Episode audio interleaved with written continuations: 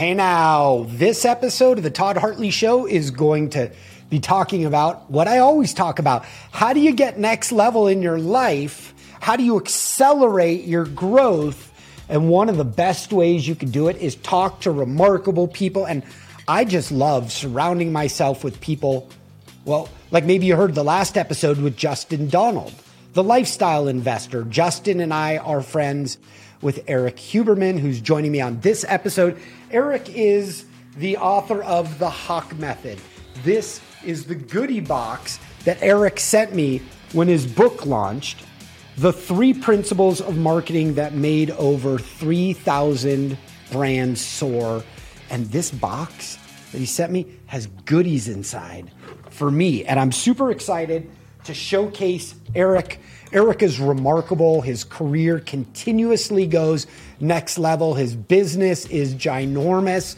And Justin Donald, Erik Huberman, Shep Hyken, who's coming up in one of these next episodes, and maybe 10 other rock stars were all at Erik Huberman's house in Cabo in the pandemic, learning from each other. What are we learning from? We're learning how each person accelerates their growth. And in this episode with Erik, I want you to pay special attention to his career and what he's done up in his brain to evaluate where the next leverage moments are. And it's my hope that when you listen to my interview with Erik, you look for that blueprint. What is it that Erik does remarkably well that I could learn from and then leverage down into my business or my life so you can get to the next level. Can you do that?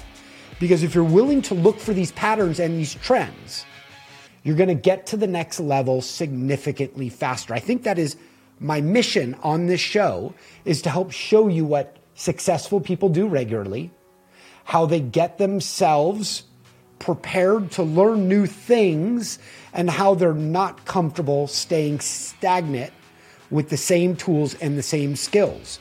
So when you start to feel like, by the way, I think um, comfort is the enemy of growth. And if you have some type of, of growth mindset, you should be very comfortable learning a new trick, putting yourself in awkward situations, and studying people who are crushing it, like Erik Huberman from Hawke Media. But first, a word from our sponsors. This podcast is brought to you by the Wirebuzz team. Now, if that name sounds familiar, it's because I've spent the past decade growing Wirebuzz into a digital marketing powerhouse designed to maximize clarity in complex sales processes so we can help accelerate revenue. And we do this in three phases. Phase one, we transform your website to function like your best salesperson and then also incorporate persuasive on demand sales videos.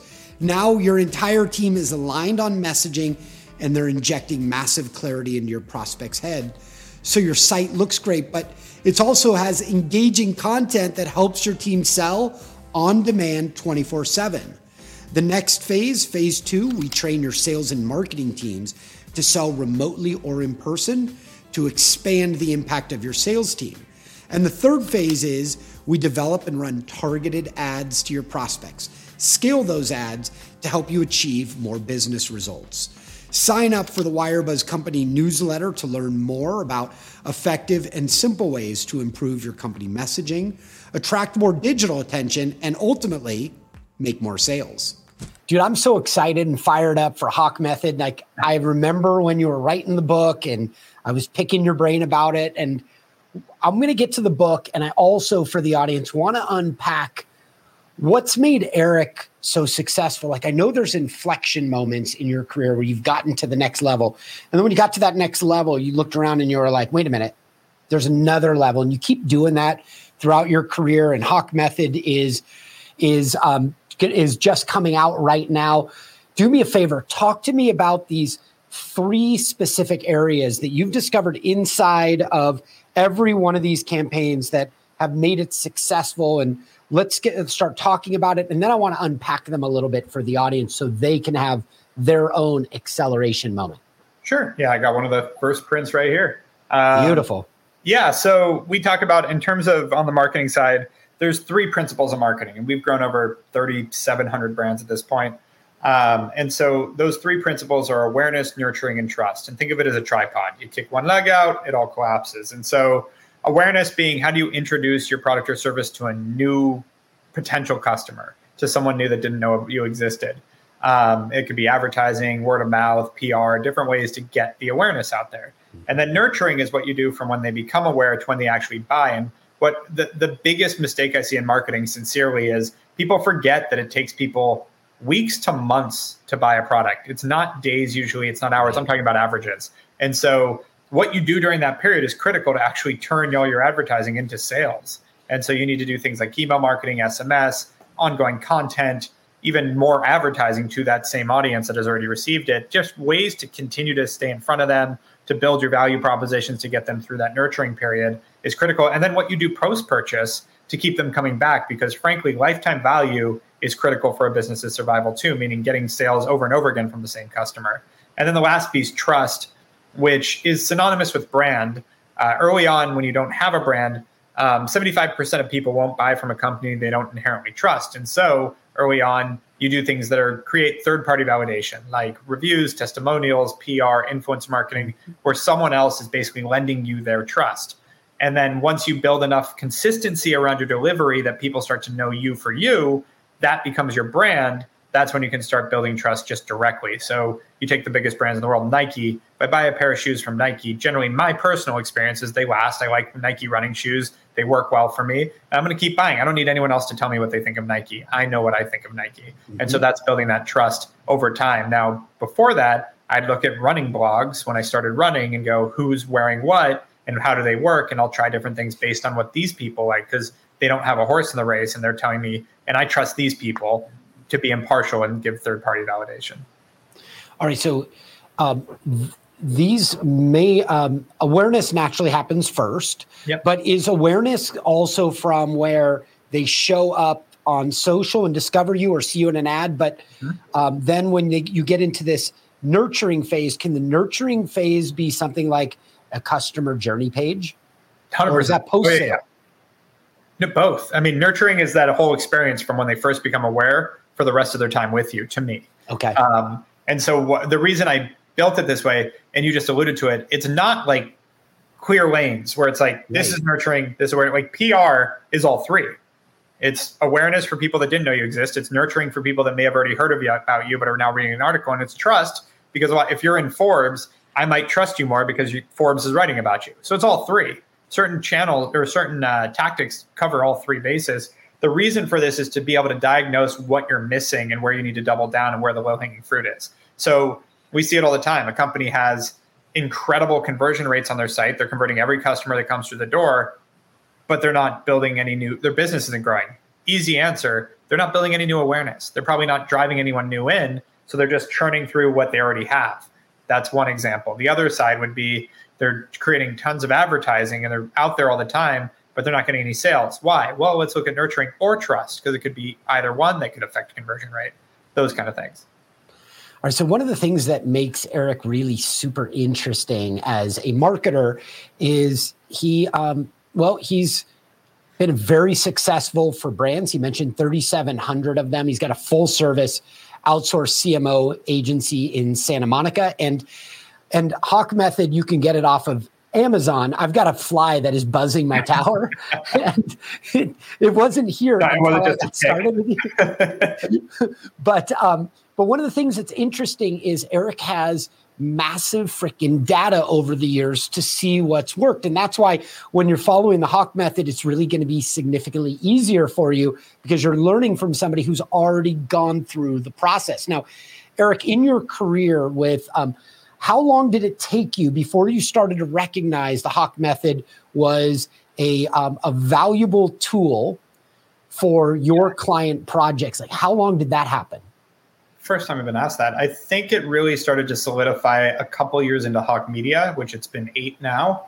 Uh, but that was also after I'd built three e-commerce companies and sold two of them, and had worked with, you know, quite a few brands by that point as well. And I started to just see this consistent sort of uh, theme across the companies we work with. And I was also looking at tons and tons of brands to analyze their marketing and see if we should work with them. And I started to run the same process over and over again when I was looking at our existing clients, when I was looking at new clients of like, well, let's dive in. What do I look at? I look at, oh, how are you driving new people to your company?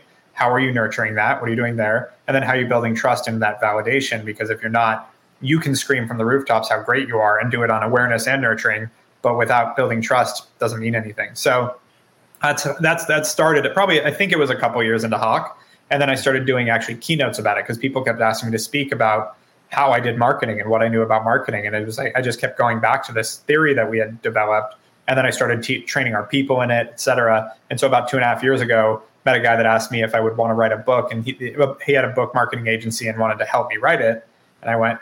Uh, yeah, great. I actually have been speaking about this for years now, and want to put it into on into written words. So now, I know this, but for the audience, give yeah. them an indicator of some of the brands that they would know because it's exciting to hear, but it also gives you more street cred. Who are some of the brands that your company supports? Yeah, I mean, we just completed a campaign with Crocs, but Red Bull, Verizon, HP, uh, Unilever, Estee Lauder, Nike.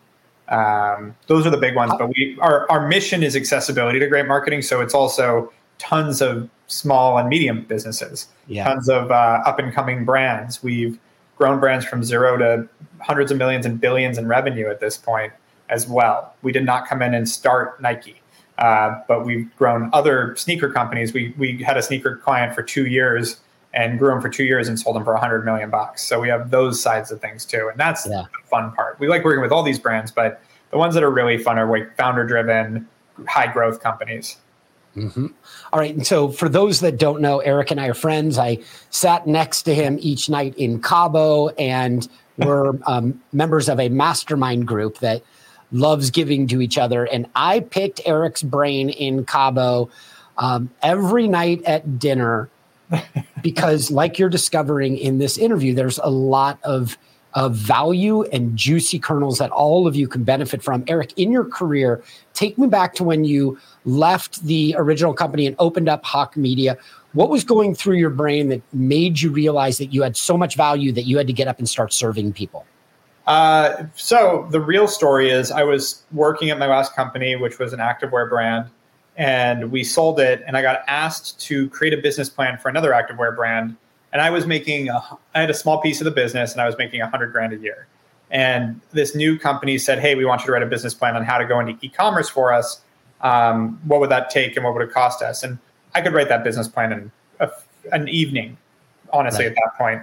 And I was like, "Ah, it's going to take me like a month, month and a half, and uh, I'm going to need twenty five thousand dollars."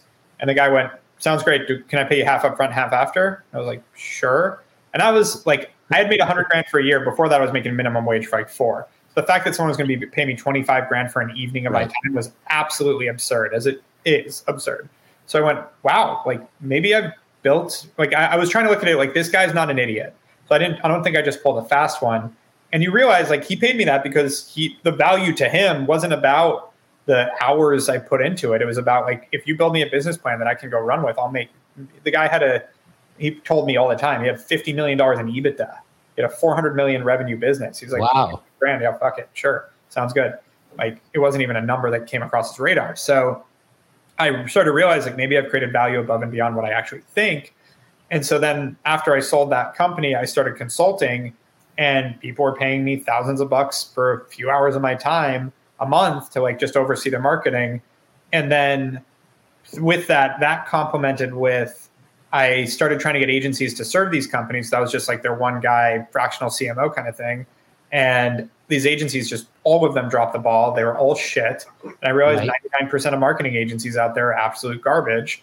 And so that combined with I knew that I had some value and knowledge that people wanted that was working. Frankly, I started the early workings of the Hawke method. I started to see that I had developed a marketing strategy that worked over and over and over again, uh, just from a framework perspective, not necessarily the individual tactics, but the way I thought about marketing was working for everyone I was working with. I went, okay, so this is there's something to this. I should continue to go down this path. And that's when I started bringing on a team. I started to see that it worked more and more, and that's really what led into growing it. At the time when I first hired my team for Hawke, I thought I was going to start a tea company.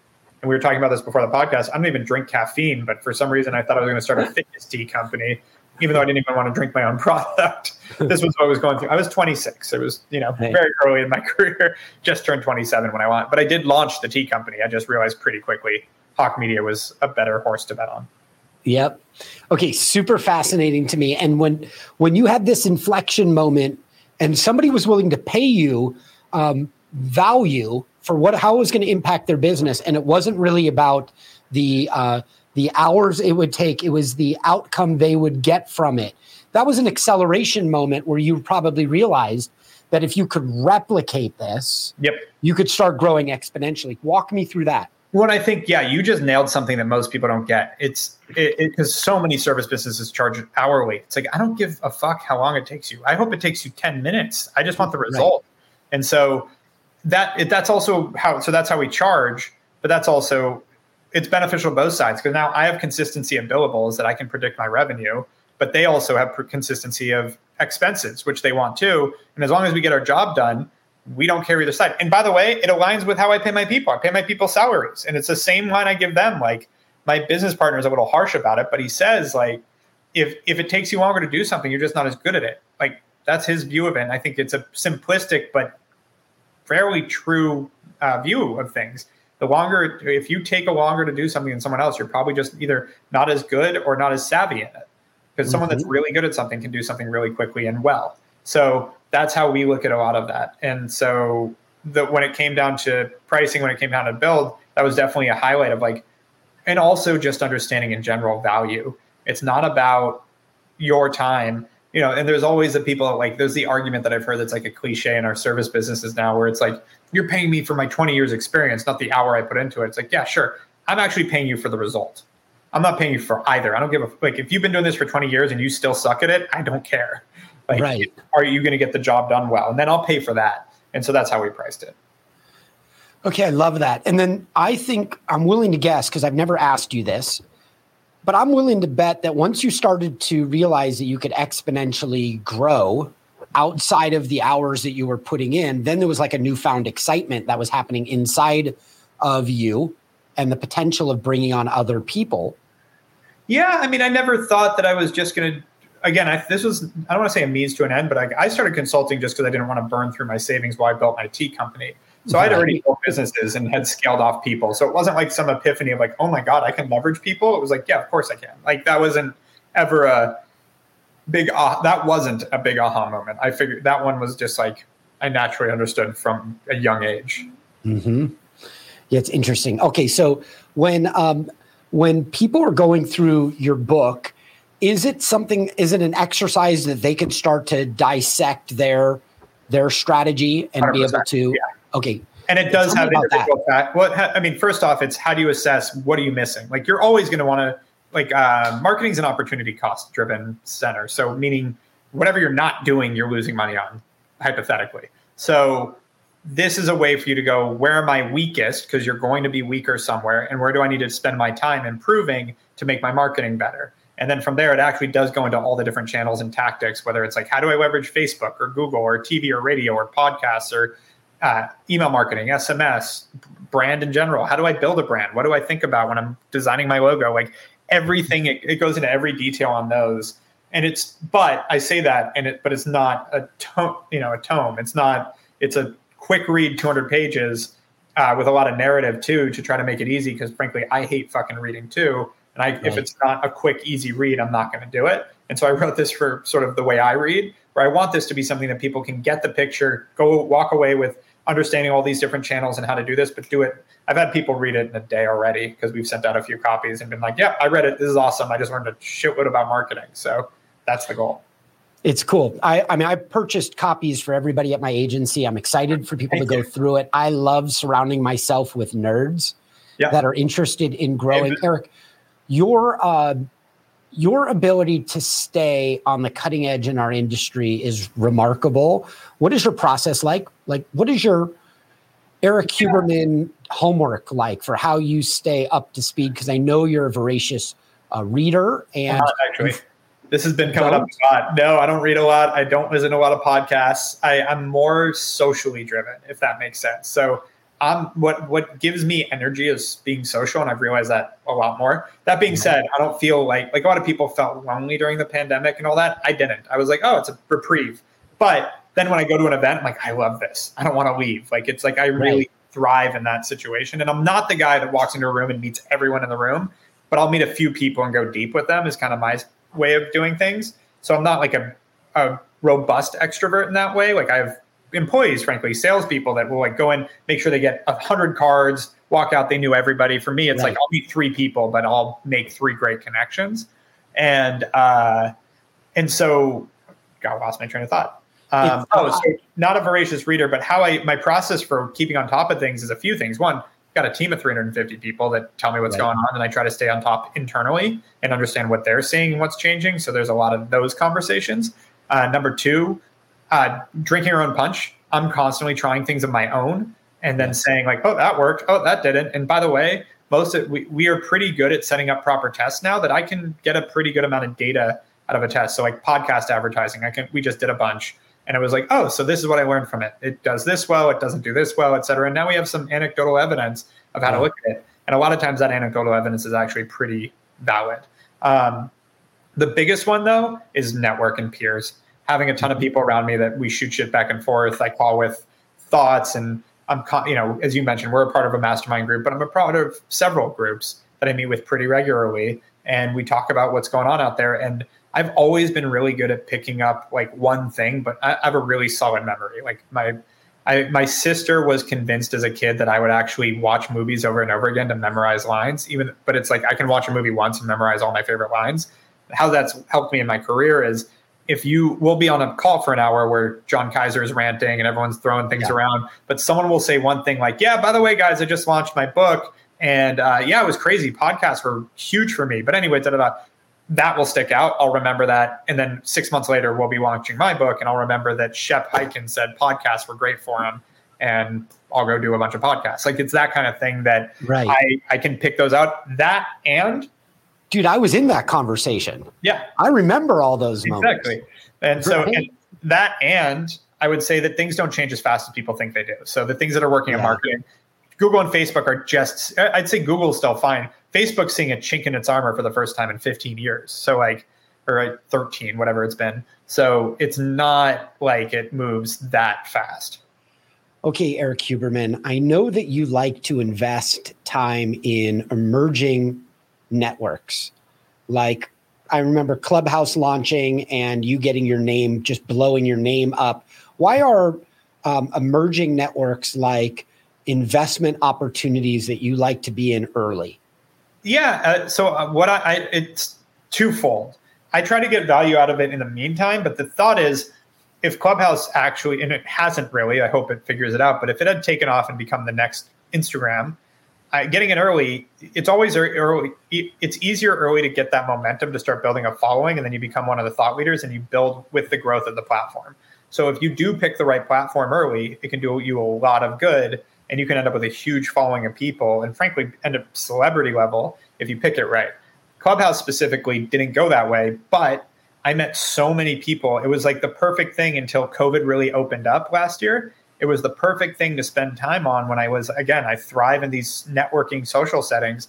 I made a lot of great connections on Clubhouse just hanging mm-hmm. out, and it, it kind of satiated that for me. And then also like I found ways to make it complement what I was doing in work, and it made a bunch of again connections. But also I would literally instead of a lot of times I'll have the TV on and on CNBC or something, or I'll have the radio on in the background. I just turned Clubhouse on in the background while I was punching through emails and doing things and people always wanted me on stage because I had a huge following. So it just it, it, was a snowball at that point. Once I built an early following, then everybody wanted me as a part of their stage, which got me more of a following, and I ended up with like seventy thousand clubhouse followers.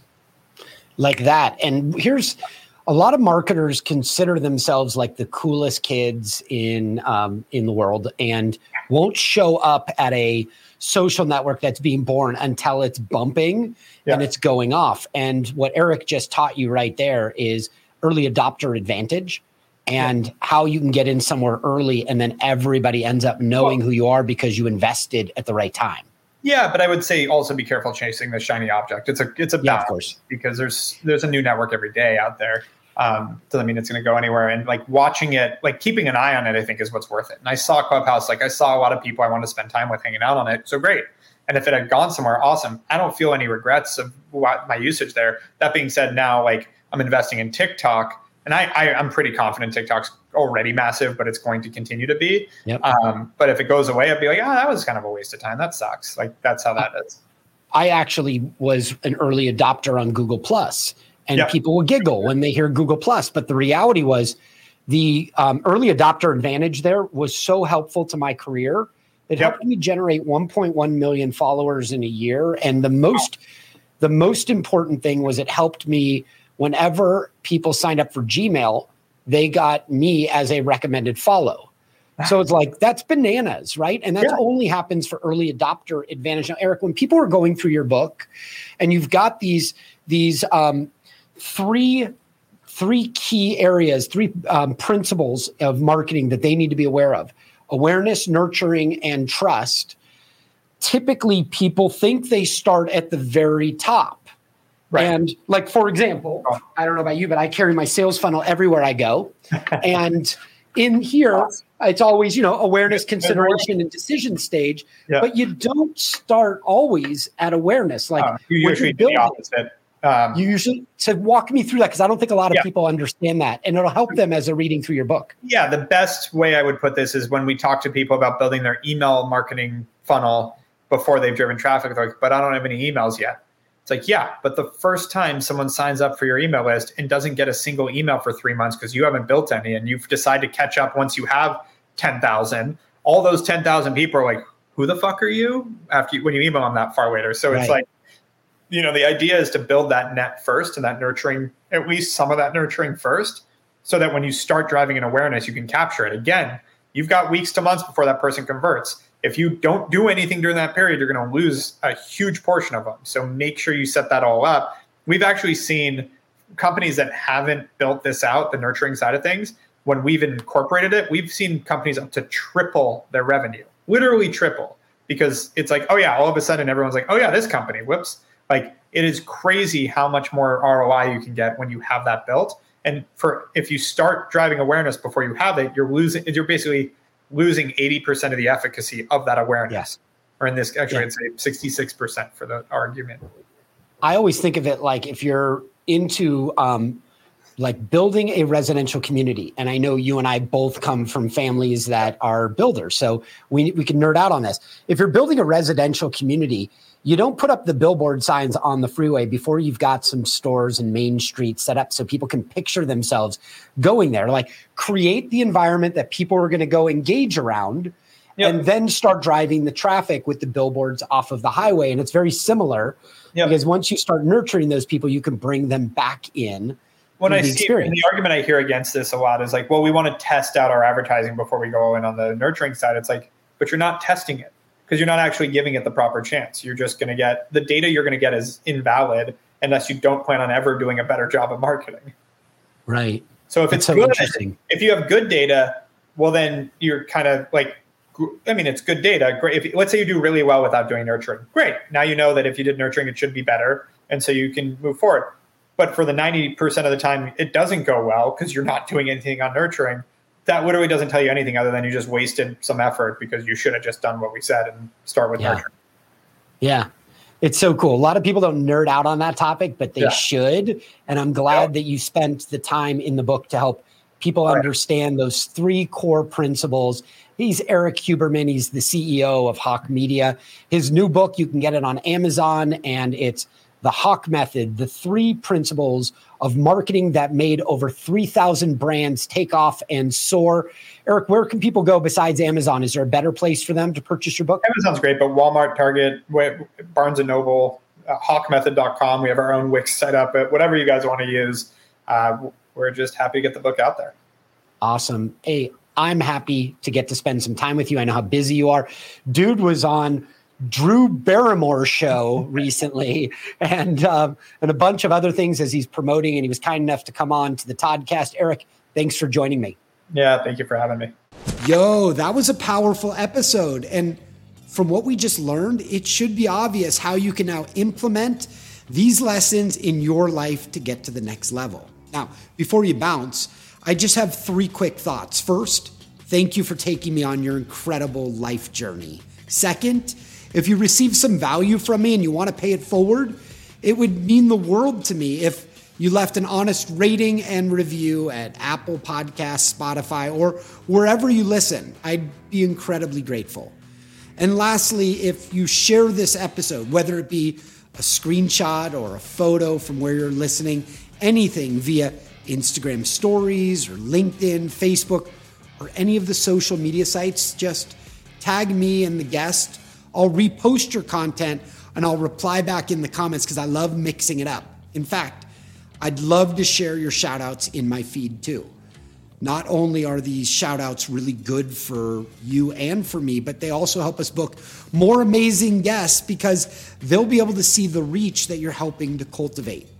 This is a way for you to help contribute to the show. So thank you again for listening. And I look forward to earning a regular spot inside that ear of yours. Let's grow.